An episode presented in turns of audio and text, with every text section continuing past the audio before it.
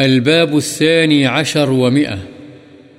باب كراهة الشرب من فم القربة ونحوها وبيان أنه كراهة تنزيه لا تحريم. مشک یا اس قسم کی کسی چیز کو منہ لگا کر پانی پینا مکروہ ہے تاہم حرام نہیں۔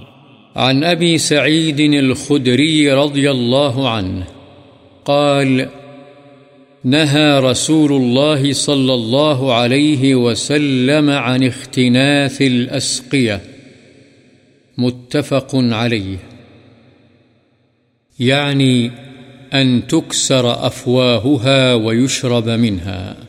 حضرت ابو سعید خدری رضی اللہ عنہ سے روایت ہے کہ رسول اللہ صلی اللہ علیہ وسلم نے مشکوں کے منہوں کو موڑنے سے منع فرمایا ہے۔ یعنی اس بات سے کہ ان کے منہ کھول کر ان سے پانی پیا جائے، بخاری و مسلم۔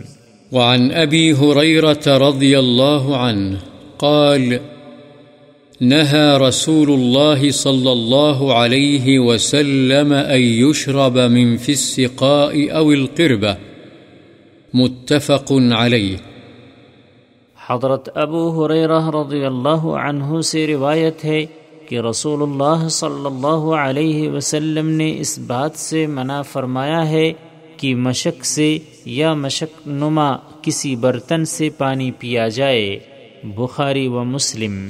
وعن أم ثابت كبشة بنت ثابت أخت حسان بن ثابت رضي الله عنهما قالت دخل علي رسول الله صلى الله عليه وسلم فشرب من في قربة معلقة قائمة، فقمت إلى فيها فقطعته.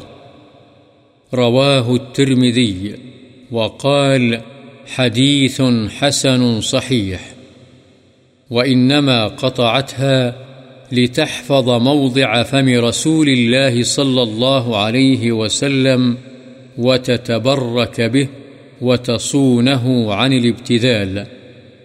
وهذا الحديث محمول على بيان الجواز، والحديثان السابقان لبيان الأفضل والأكمل، والله أعلم. حضرت ام ثابت کبشہ بن ثابت ہمشیرہ حسان بن ثابت رضی اللہ عنہما سے روایت ہے کہ رسول اللہ صلی اللہ علیہ وسلم میرے پاس تشریف لائے اور کھڑے کھڑے ایک لٹکی ہوئی مشک کے منہ سے پانی پیا۔ پس میں اٹھی اور اس کا منہ والا حصہ بطور تبرک رکھنے کے لیے کاٹ لیا۔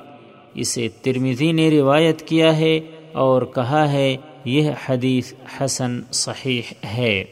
حضرت ام ثابت رضی اللہ عنہا نے وہ اس لیے کاٹا تاکہ وہ رسول اللہ صلی اللہ علیہ وسلم کے منہ سے لگنے والی جگہ کو محفوظ کر لیں اور اس سے برکت حاصل کریں اور اسے عام استعمال سے بچائیں۔